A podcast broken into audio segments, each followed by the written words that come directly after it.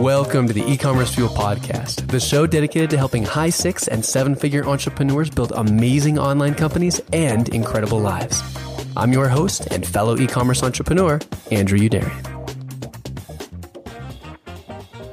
Hey guys, it's Andrew here, and welcome to the e-commerce fuel podcast. Thanks so much for tuning into the show today. And on this episode, I've got Clay Collins, who is one of the longtime internet marketers. I'm sure a lot of you guys are familiar with him. He's the the, uh, the founder of Leadpages, and he's come onto the show to talk about really putting together awesome landing pages, email optimization, how to grow your list as quickly as possible, and some of his favorite marketing tactics. Actually, that's a total lie. We're not covering any of that. We're going to be talking about cryptocurrency, which is kind of crazy given Clay Collins' background. But he jumped recently and stepped away from the day to day at Leadpages to start a company called Nomics, which in his words is, is aiming to be the Yahoo Finance for cryptocurrencies. And granted, this isn't tie in exactly with e-commerce, but it's something that has been in the news a lot. I think has potential to really reshape how things are done in, in terms of commerce and potentially has some implications for e-commerce as well. If you're a store owner, I mean, think about how much we all pay in payments, transaction fees every year. It's crazy, you know? And so, and even if not, it's just an interesting topic. And I am interested in the topic and I have a podcast. And so I'm going to hijack it for the cryptocurrency topic for today. So we talk about a bunch of stuff. You're going to learn today's episode what percentage of Clay's net worth he invested originally back in 2000 and you know earlier many years ago into cryptocurrencies. Give you a sense of, of what his favorite his favorite coins are, his investment strategy. I play devil's advocate and, and try to you know try to touch on some of the the arguments against why cryptocurrencies could be something viable in the long term. We talk about if if cryptocurrencies are actually in a bubble, if that's going to burst. Some of the most compelling reasons for them. We cover a lot of ground. I have to admit, I'm a little bit of a cryptocurrency geek. A couple disclaimers starting out. I have invested a, a little bit in cryptocurrency, as has uh, Clay. Everything we say in this episode is is not investing advice. It's our own personal experiences, us geeking out about something we enjoy.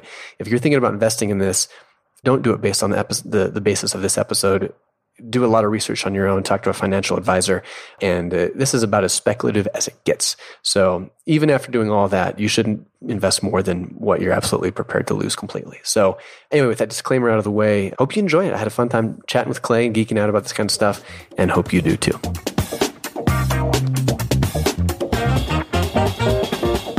So most people listening I would guess, know you either from kind of what I'm going to call being an original gangster internet marketer and more recently being the man behind Leadpages. So, you know, making the jump to crypto, I would imagine a lot of people even listening, I kind of love crypto and I kind of geek out in the space. So I noticed earlier, but I guess a lot of people, this is their first time hearing this. So that's a big leap. How did that come about?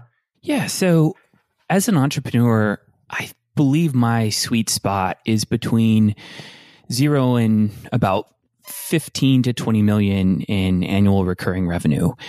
And Leadpages slash drip got well beyond that. And I found myself kind of outside my comfort zone. And with Leadpages being my first software company, was, you know, I, I kind of questioned whether or not this was a stage of business issue or you know did it have to do with the market or you know what's was i kind of getting ahead of my my skis? And i think after a lot of reflection i realized that i i really enjoy growing a business up to a certain scale and decided to step down. The board and i hired a fantastic ceo for Leadpages who was formerly the coo and i started just kind of looking around at that part, you know, at that point in my life and realized that what I was most passionate about and where I saw a great deal of opportunity was in the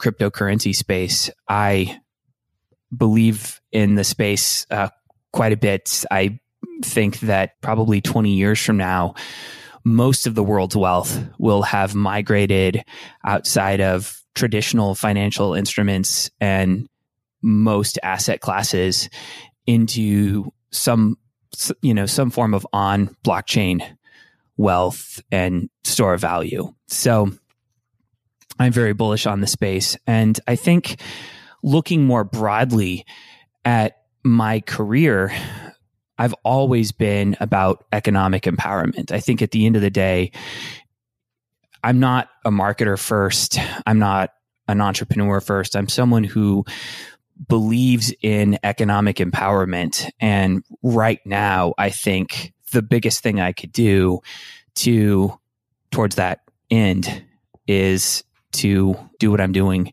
with nomics.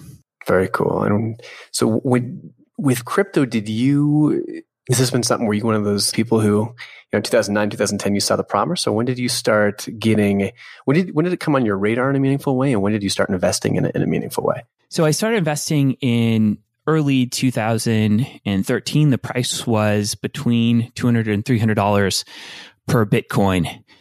And I invested in other things as well, but I, I, I remember the Bitcoin price. And my hypothesis here was that this had the potential to disrupt fiat currencies or government, central government, central, central government issued currencies.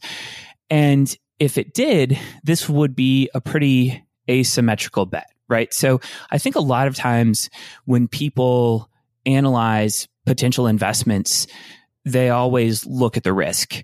But what's really notable, I think, about a lot of investment scenarios is that the cost benefit is pretty asymmetrical. In other words, if in fact money ends up getting digitized, like so many other things in this world have become digitized, photographs, documents. I mean, the, the, I could go forever on this, but if money does end up getting digitized, and this is the way, then the ceiling on the potential value of Bitcoin is unlimited and the floor is limited to what you invested. So if you invest $1,000 into cryptocurrencies, that could go to zero. You could lose $1,000. And that's probably a likely scenario. Like that could happen.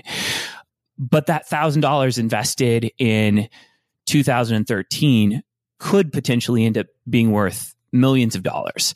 So the question I asked myself was, you know, one, do I want to invest in this? And two, what is a amount of money that I'm willing to lose? And and that's that's what I invested in. And so far it's gone pretty well.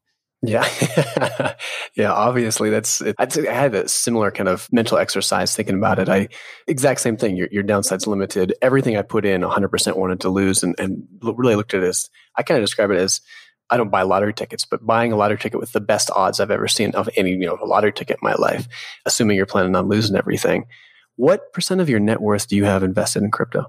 So I'd prefer to not say what percentage of my current net worth is bound up in crypto. I'm willing to speak though about the amount of my historical net worth that I have invested. So in terms of what I bought in at. So I decided to invest roughly 20% of my liquid net worth into into crypto, and uh, and that's when I first started. And now it's probably about a third of of my liquid net worth. So not I'm not counting Leadpage's ownership and ownership in in companies where where that capital is locked up or that wealth is locked up. Man, so twenty percent right at you know in 2013. That's you had a pretty I don't know premonitions right word, but you believed in this strongly enough because that that is uh, I mean even today you hear about people it's more on people's radar and putting five percent in is fairly aggressive. You must have had it. You must have really even strongly believed in it back then. I think there's this long history of sort of real world objects or sort of things that have existed in an analog state getting digitized and then going and then experiencing ex- exponential growth. So Kodak was around for a long time. They were a film company, they made cameras. And when Instagram sold to Facebook, it was worth more than Kodak. you know, you've got Amazon, which sells books and music and a variety of things online. And you've got Barnes and Noble going out of business. You had Netflix come along and distribute digitally, and Blockbuster went out of business. You know, the iTunes music store and what's currently happening with CDs. So I think there's this there's this progression of of technologies you know, going digital, hopping on Moore's law and jumping in an exponential direction. And the network effects that exist in the cryptocurrency space are are so powerful and what i saw happening in the community building up around this space i i felt convinced that a basket of top cryptocurrencies would outperform just about anything else I could invest in at the time. So my hypothesis was not that it would be Bitcoin.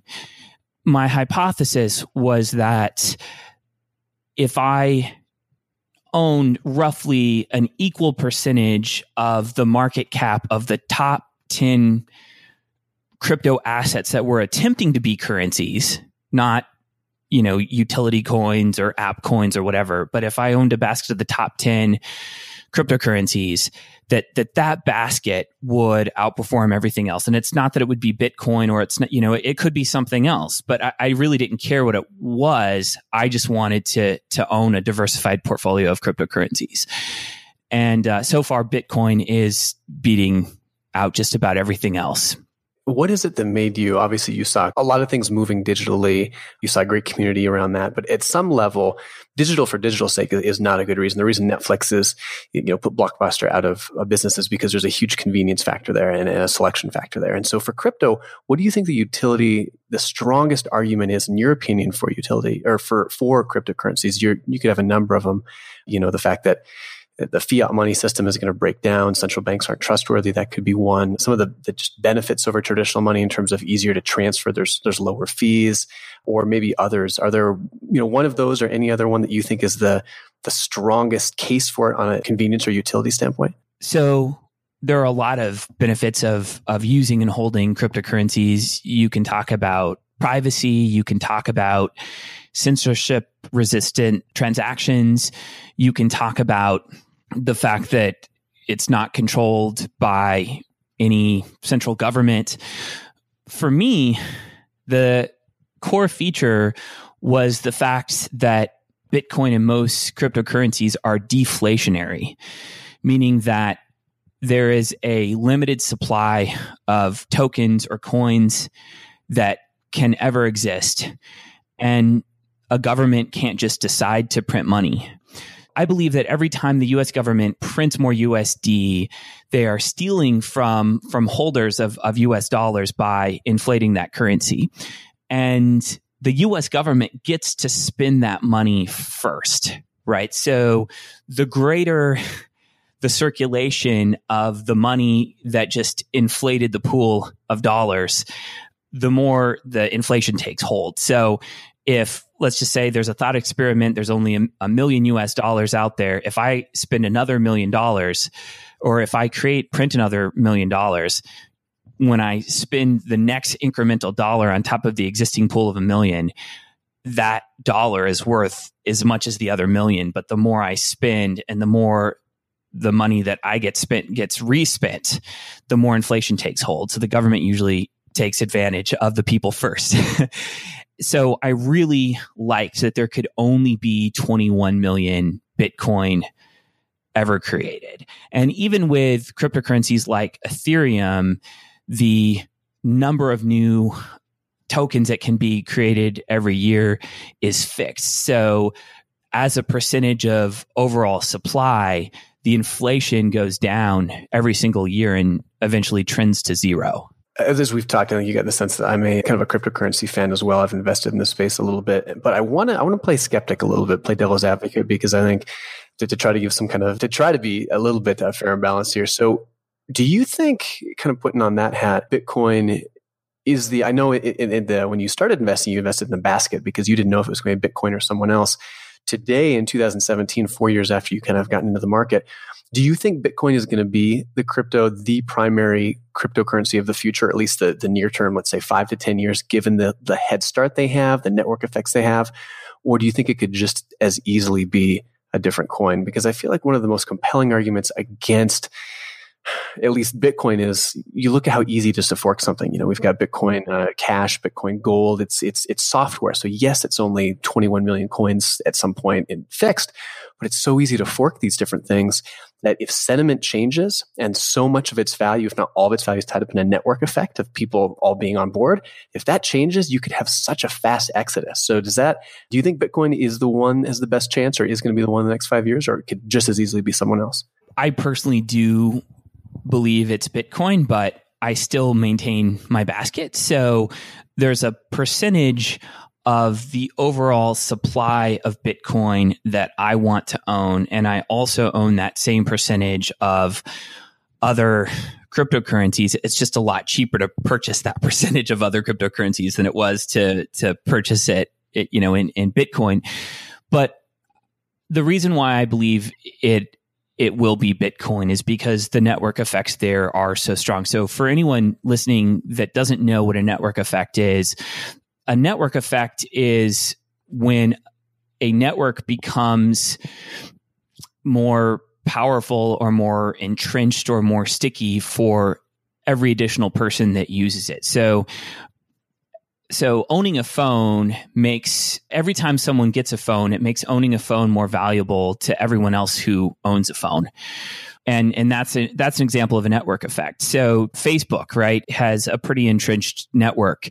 You could build a much better Facebook than Facebook, but you would be hard pressed to overtake Facebook because you'd have to get everyone on Facebook to move to another platform. And that network essentially has no value unless your friends are there. Right. And that's why it's really important that these tokens be distributed. So someone could come in and buy 100% of Bitcoins in existence. And that would actually make Bitcoin entirely valueless, right? It's, it's the network that counts. And the network isn't just around um, holders of Bitcoin. It's, it's the development community. It's the amount of thinking and publishing that's happened around it. It's payment processors, it's exchanges, it's points of sale, it's hardware wallets. There's a lot that goes into the underlying infrastructure that supports Bitcoin. And I just can't see another currency getting that kind of momentum and catching up anytime soon. What about looking, you know, so many people have called Bitcoin a bubble. You know, you look at people like Jamie Dimon, who, a reputable guy, but I mean, he also has to take the, very much the grain of salt that he's, you know, runs a one of the largest institutions that potentially could be disrupted by this. But but you look at people like institutions like The Economist, you look at Buffett. A lot of people with pretty good track records are, are calling it a bubble, and, and I think you can you can definitely say you can have something with a lot of utility and potential, i.e., cryptocurrencies but you can also have, even if it has those, it can definitely be overvalued and be in a bubble. So thoughts on that right now, apart from the utility side, on the pricing side, do you think given how quickly it's gone up, you know, almost, you know, seven, eight X just in less than a year, despite your long-term bullish outlook, do you think it's, it's overvalued right now? Do you think it's overpriced? Yeah. So it's an interesting question about whether or not there's a bubble. I think bubbles are traditionally characterized relative to the underlying value of a security. So you might say there's an Amazon.com bubble because Amazon's trading at like, you know, well, 500 yeah, like a, like a 500x multiple, right? The issue with cryptocurrencies is there really is no underlying asset, right? The US dollar abandoned the gold standard and so the US dollar is backed by nothing other than the US military and sort of our dominance in the world. It's backed by guns and bombs. At least Bitcoin is backed by electricity and hashing power and the network that secures the Bitcoin blockchain. So it's, in my view, what people refer to a bubble is really just an exodus of wealth from USD to to Bitcoin, but but there's really not a framework for analyzing whether or not it's a bubble. I mean, you could say that there's a digital photography bubble when everyone stopped using film and started moving to digital cameras. Is is that a bubble or is the technology just changing? Was there a CD bubble when people moved from cassette tapes to CDs? No, it, it's it's actually the same thing. It's just taking on a different form. So I guess like that's one lens that I see this from. Another lens through which I look at this is the dot com bubble. So the dot com bubble, if you could value that bubble, if you could put a, a price tag on that bubble, was $6.7 trillion. Bitcoin right now is at, at about 120 billion. So if you compare 6.7 trillion to 120 billion, it makes this bubble look pretty puny in comparison, even though the potential for cryptocurrencies is much larger than the the dot com bubble. Like when entrepreneurs look for large markets, you know, that they, they try and analyze like is this a billion dollar opportunity? How big is the market? Is it a 10 billion dollar market? Is a 100 billion dollar market? Well what larger market can exist out there than all of USD in circulation? I, like I can't think of a larger market. So in my view, you know, 120 billion dollars of wealth held by Bitcoin right now is a small fraction of its potential. And I know I'm sounding like a maximalist right now. There's a lot of euphoria here, but I really I really believe this to be true. And if it's not Bitcoin, it's going to be another form of decentralized electronic cash. But I'm, yeah, I'm, I'm a fan. What about looking at Bitcoin? There's kind of two ways you can look at it. You can look at it as a store of value, something like digital gold. It's not meant to be a currency as much as more of a place you park your money and it's it's protected. Secondly, you can look at it as, you know, a traditional currency where you could use it to buy and sell things. Kind of the third, which is a lesser, probably a lesser one, something like Ethereum, where you have some kind of built-in functionality like a programming language. Bitcoin really doesn't have that. Which side of those are you on? Are you on more of the store value side, or you do you think that with some of the like the Lightning network, some of the tech upgrades in the future that could get over some of the higher, you know, some of the higher transaction fees that Bitcoin currently has and processing speeds? that Bitcoin could actually be a currency and a store of value? Or are you more in the camp of where Bitcoin is going to be a store of value and then we'll probably have something else, some other maybe secondary currency really serve more of that digital cash role? Yeah, that's a, that's a great question. I think it's important to remember that Bitcoin is a protocol, just like TCP, uh, just like TCP IP is a protocol. So we never tried to cram all the functionality of HTML and CSS and JavaScript into TCP IP. We we understood what TCP IP was and that's what we used it for. And I think it's problematic when people try to store 100% of the utility value of something in the protocol layer. So I believe that long term Bitcoin is going to be a settlement layer and it's going to support all the layers that exist on top of it. So if you look at the Visa network, Visa network handles 24,000 transactions per second. A lot. But Visa isn't crediting people's bank accounts 24,000 times per second. They settle at the end of every day. And that's likely how Bitcoin is going to work. You're going to have layers on top of Bitcoin that do all kinds of different things. Maybe smart contracts are going to be, you know, housed in those layers or some kind of system like the Lightning Network that allows for essentially free transactions and micropayments that happen in, you know, five to 10 milliseconds. I believe in in second, third, fourth, fifth layer, and that it, it's just it's just incorrect to try and cram all this stuff in at the protocol layer. Now that doesn't mean I'm against a block size increase, but I don't think 100% of the functionality needs to exist in the protocol. That makes a lot of sense. What one thing that's been interesting is is so myself, people listening, primarily have an e-commerce background, and I put before I sold my store, I had a uh, I had Bitcoin on my Shopify checkout, you know, and I had it up for probably a year, and I was, you know, I was in a market that probably had maybe not demographically on the age side, but at least on the mentality side, a lot of, you know, more than your fair share. I was in the CB radio market, had more than your fair share of preppers, libertarians, people who didn't trust the government, right? And even in that full year, I think only one person ended up checking out with with Bitcoin, partially because you know it's it's new, it's it's it's not super convenient or easy to do quite yet, especially if you've never done it before. It's pretty easy once you do it.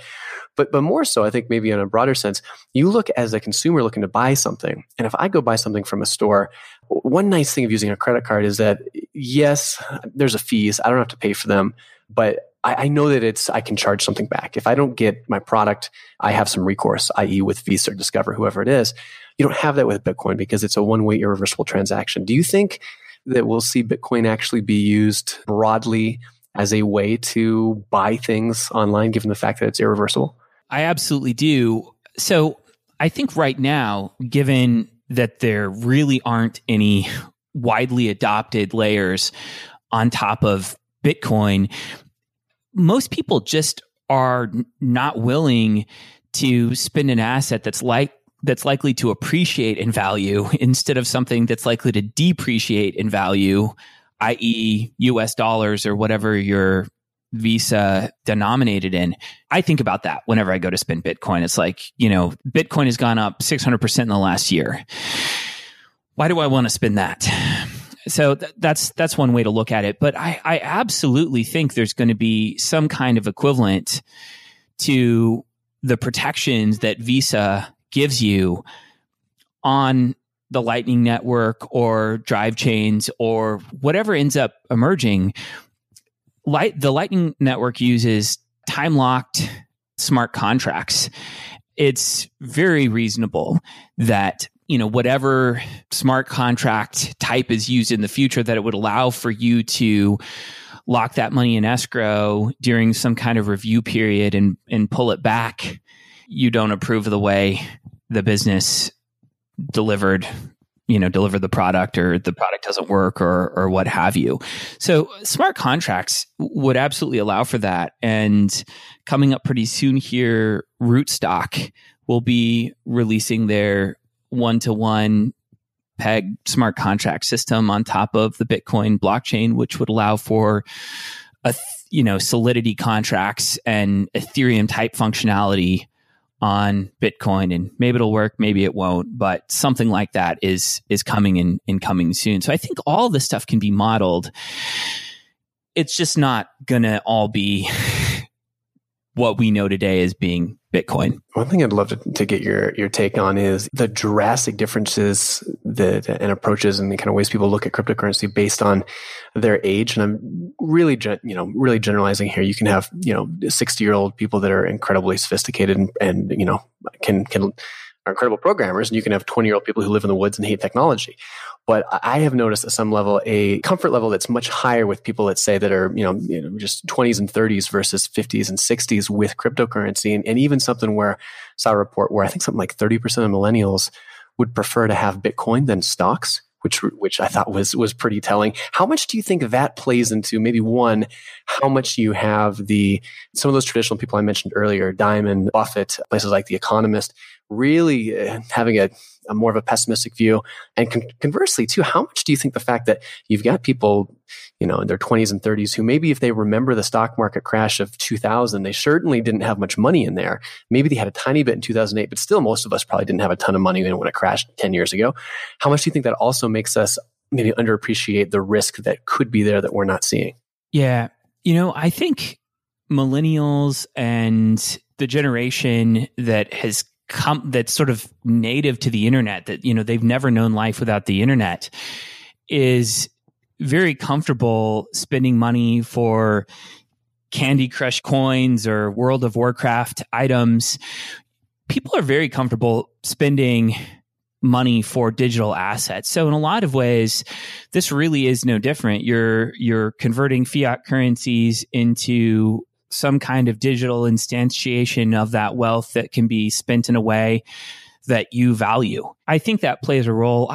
I also think that part of the story behind Bitcoin really is the financial crash of 2008, 2009, which was when the Satoshi Nakamoto white paper was published and the Bitcoin blockchain got started. I mean, we're we're approaching 10 years if it hasn't no it hasn't been I don't believe it's been 10 years just yet, but but that financial crash was part of the genesis for all of this and the aftermath of the financial crash had us had the US government printing insane amounts of cash to rescue banks. Bankers got huge bonuses.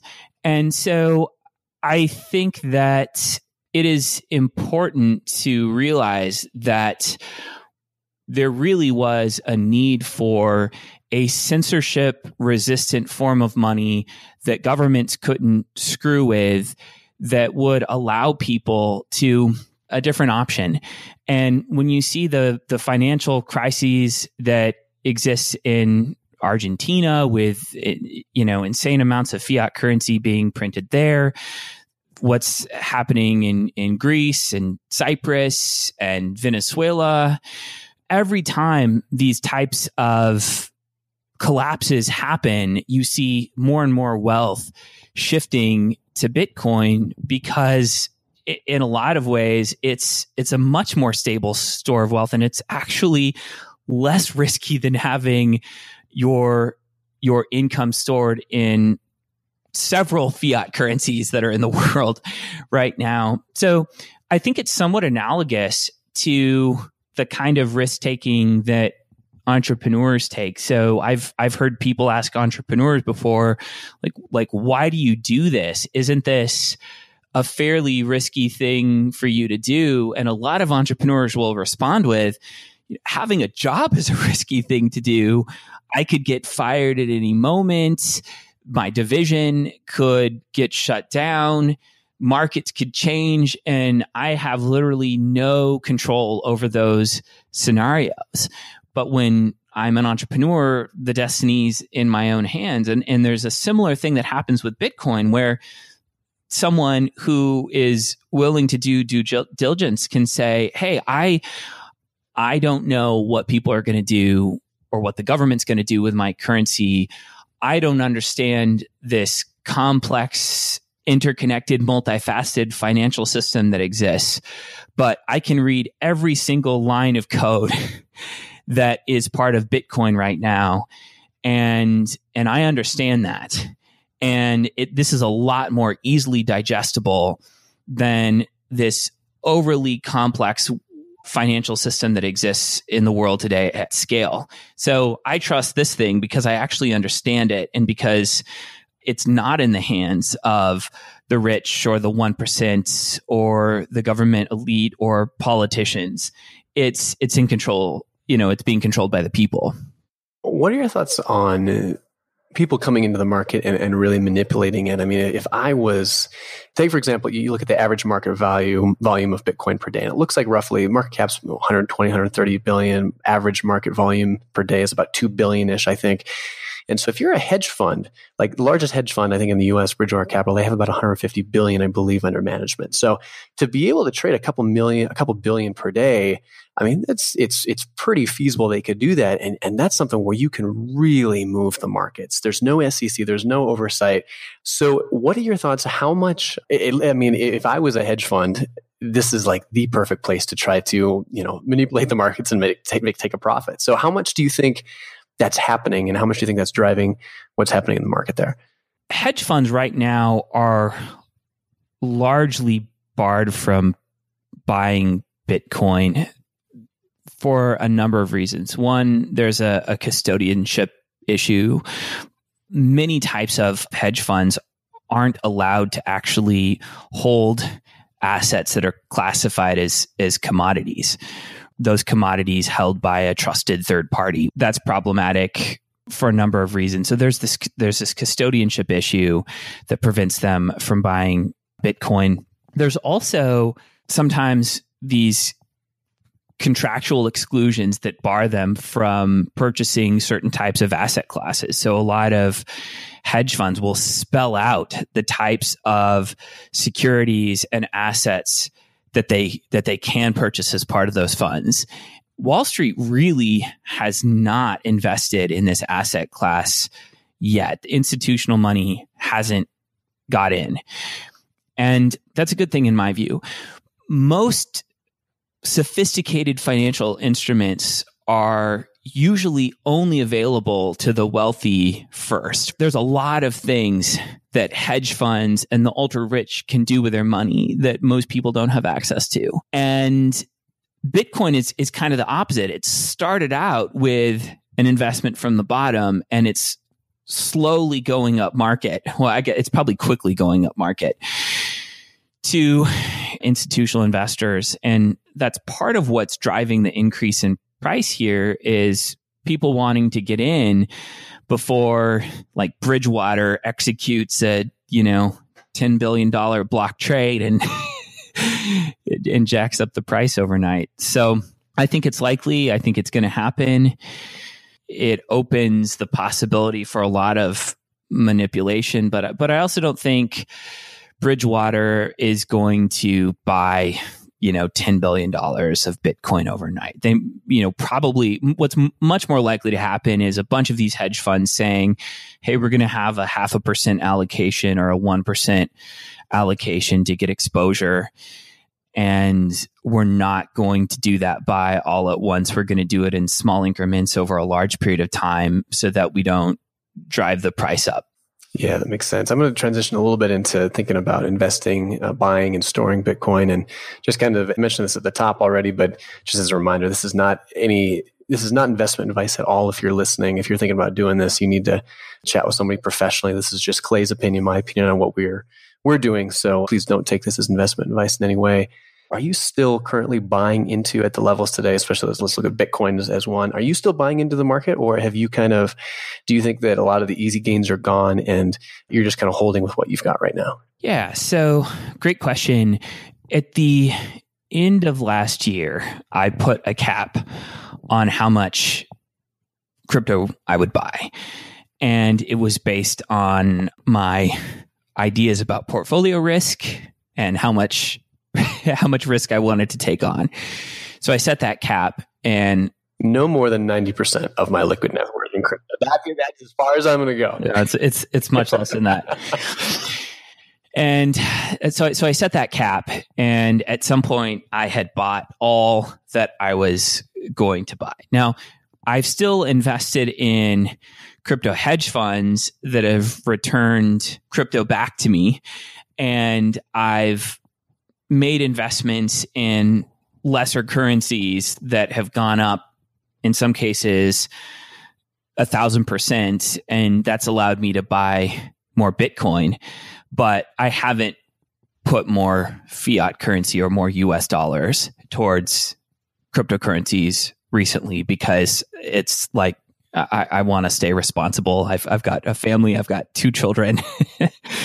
The insanity has to be capped at some at some place if you, I know you hold a basket, you know, the top 10, uh, given the fact that you're not sure, you think Bitcoin's going to be the winner, but you're not sure you're hedging those bets a little bit. Let's say someone came in and, you know, put a gun to your head and, a terrible analogy, but we'll roll with it and said, you can, you get to divest all of your crypto except for three currencies. You can hold three currencies. That's it. Move it all into there. Which three would you hold right now? Yeah, that's a great question.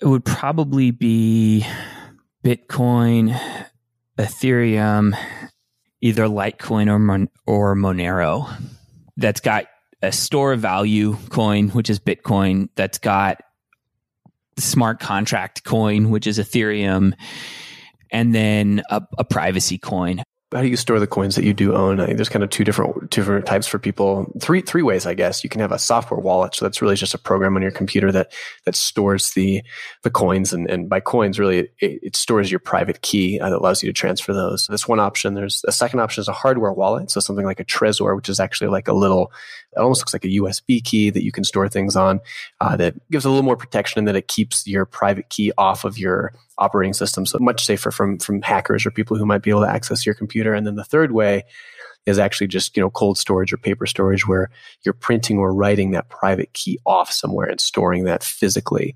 Do you have, what, what are your thoughts on all three of those? How do you store your coins? What's your approach for all that? Unfortunately, I have a pretty complex scheme here and I don't talk about it publicly, but I can provide some recommendations here. So I have diversified my custodian, my custodial risk. So there's a bunch of different ways that I store my crypto assets and the vast majority of my of my funds are like time locked. So you could come and put a gun to my head and I couldn't give you what I have. Even if I wanted to, because of, of how I have it set up. I think most people would do well to use a combination of Coinbase, which insures your funds, and a hardware wallet like Trezor or Ledger Nano S. So I would use both of those. I'd, I'd have your stuff in a Coinbase wall, uh, vault, and I, I would use a hardware wallet. Are there, if somebody, you know, normally someone wants to buy crypto, a lot of times the, in the US, the, the most obvious way is, is a Coinbase, like you mentioned, the probably most popular account, or Bittrex or uh, Kraken, some of these other exchanges. But if somebody wants to either invest, they don't want to go through those routes, or maybe they want to invest something like an IRA. Again, not investment advice.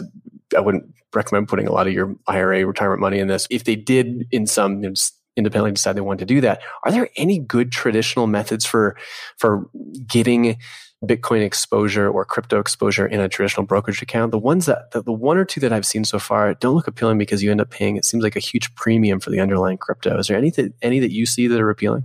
There really isn't right now, and I think it's really best to have control of the underlying asset versus a derivative, which is cash settled and approximates the the Bitcoin price. I'd say if you're going to own Bitcoin, own Bitcoin, hold it, control it, make sure that you have your own private keys. You know, if, if it's it's not your Bitcoin unless you have the private keys. I saw a joke on Twitter. Someone was saying someone claiming to be Satoshi Nakamoto lost their keys because the, the dog ate the keys. And someone responded that, well, that would mean that Satoshi Nakamoto's dog is actually Satoshi because he had control of the of the private keys. so make sure you own your private keys. Make sure you own the underlying asset.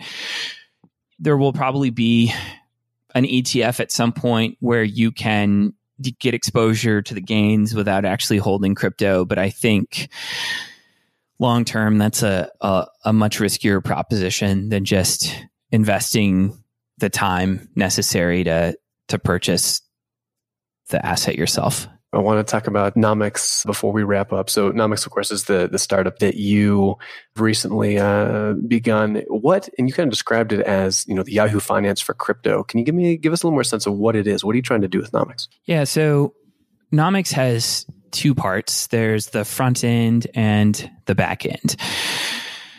The front end is essentially attempting to be the Yahoo Finance or the Google Finance for the cryptocurrency space. There are a lot of competitors there right now. None of them are well funded. None of them are appear to be taking this seriously. Many of them are running ads for scams on their homepages and they're just not being built by real software development teams. So that's that's the front end. The attempt there is to create a consumer grade, and I mean consumer grade in the best in the best possible way, but to create a consumer grade front end to make this stuff accessible and understandable to everyone. Now that front end consumes a back end API that we're building. So we're indexing the entire cryptosphere. So not just every trade and transaction that happens, but even every single order that gets placed on exchanges, even if those orders aren't filled. And right now, it's doable to do that, but difficult. 10 years from now, it's going to be pretty much impossible to do that unless you started kind of where we are right now and built up that muscle over time. So I kind of think about Google and what's impressive about what they do in the search space. And what's most impressive about what Google does is not necessarily their algorithm. There's a lot of data scientists that could probably do as good a job as Google does creating their their algorithm. What's most impressive about Google is the fact that they index the web multiple times a day. no matter how much the web grows, they're indexing it. And we're we're doing that as well. So the front end play is probably what most people are going to see. The back end is probably what's most impressive. And we're selling our data to hedge funds, family offices, institutional investors through a paid API. And that's how we're going to make most of our money, almost all of our money. And the front end is going to stay free probably forever. Are you bootstrapping this or are you guys are you guys taking money, raising money for it? We are self-funding. so we might raise money at some point in the future, but we're in no rush to do it. We don't need to do it. We'd probably do it to get certain types of expertise involved with the business and having a stake in the business. I doubt we'll do it ever because we need the capital. And you've got a great newsletter over there that comes out once a week with kind of a, a really nice roundup of, of what's going on in the in the crypto space. I've been enjoying getting that. And if you want to check out more, Nomics, N as in Nancy, O, M as in Mary, I C S dot com, nomics.com, and we'll link up to that in the show notes. Highly recommend. If you're interested at all in this, get on the newsletter. It's worth reading. It's like economics without the echo.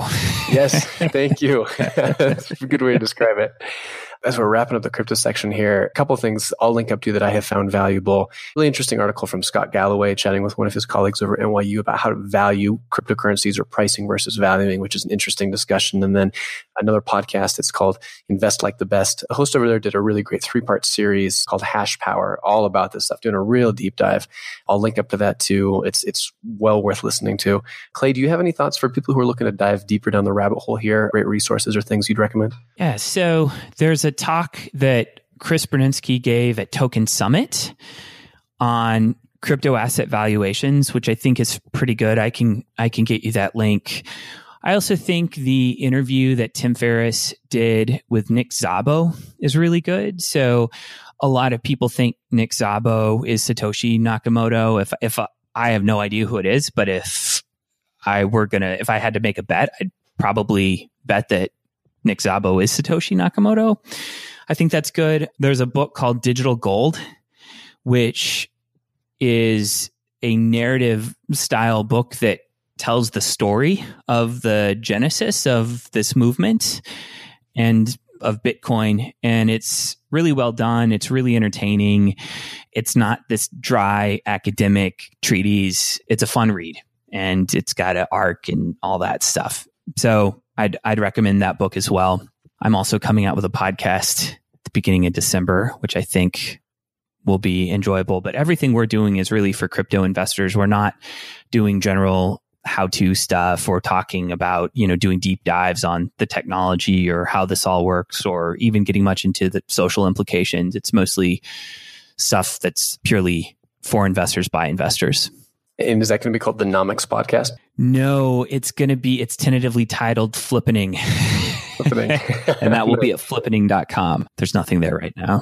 Clay, this has been, this has been really interesting. One thing I want to do before we, we kind of officially wrap up here is, is do a lightning round with you. I do this with most of our guests here. So if, if you're up for it, I'll dive in and just, you can give me rapid fire answers.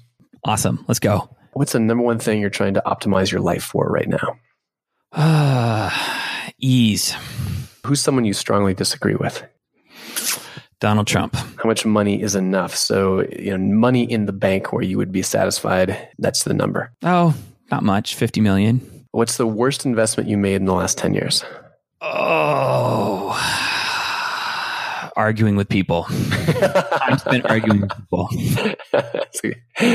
I think I have a hunch what the answer is going to be here. Uh, what's the best investment apart from your business you've made in the last 10 years? I'm guessing it's going to be crypto. So maybe to make it a little more interesting, if there's a specific coin that you invested in that has been the best. Yeah, Bitcoin. Bitcoin. The first CD you ever owned? REM. REM, nice. Sorry, REM. I don't remember what the album was probably REM. A couple of customized ones here for you. I gotta, I gotta, I gotta get a, a, pricing prediction out of you. It's just how these things go. What do you think the price of Bitcoin will be in ten years, if you had to guess? A million bucks. What do you think the market cap of the broader crypto ecosystem will be in 10 years? It's, you know, call it 200 billion right now. Where do you think it'll be in 10 years for, for all crypto? A third of USD in circulation. Nice. This has been, like I said, a lot of fun. I'm excited to see what you do with Nomics over the, uh, you know, the coming years. Congrats on, of course, everything you've done in the past with with Leadpages all the way through. So it's, fun following your career. I remember uh, in the very early days when I was getting e-commerce fuel going, stealing one of your subject lines. You know, welcome, welcome, please open in parentheses that little hack. And I noticed you use that too with your Nomics newsletter as well, which which made me smile. So if it works, it works. It, it works. It works beautifully. So anyway, thanks for being a, an awesome uh, someone who shared so much in the space, and best of luck with Nomics. I'm excited to see how it goes. Andrew, thanks for having me. Want to connect with and learn from other proven e commerce entrepreneurs? Join us in the e commerce fuel private community. It's our tight knit, vetted group for store owners with at least a quarter million dollars in annual sales. You can learn more and apply for membership at ecommercefuel.com. Thanks so much for listening, and I'm looking forward to seeing you again next time.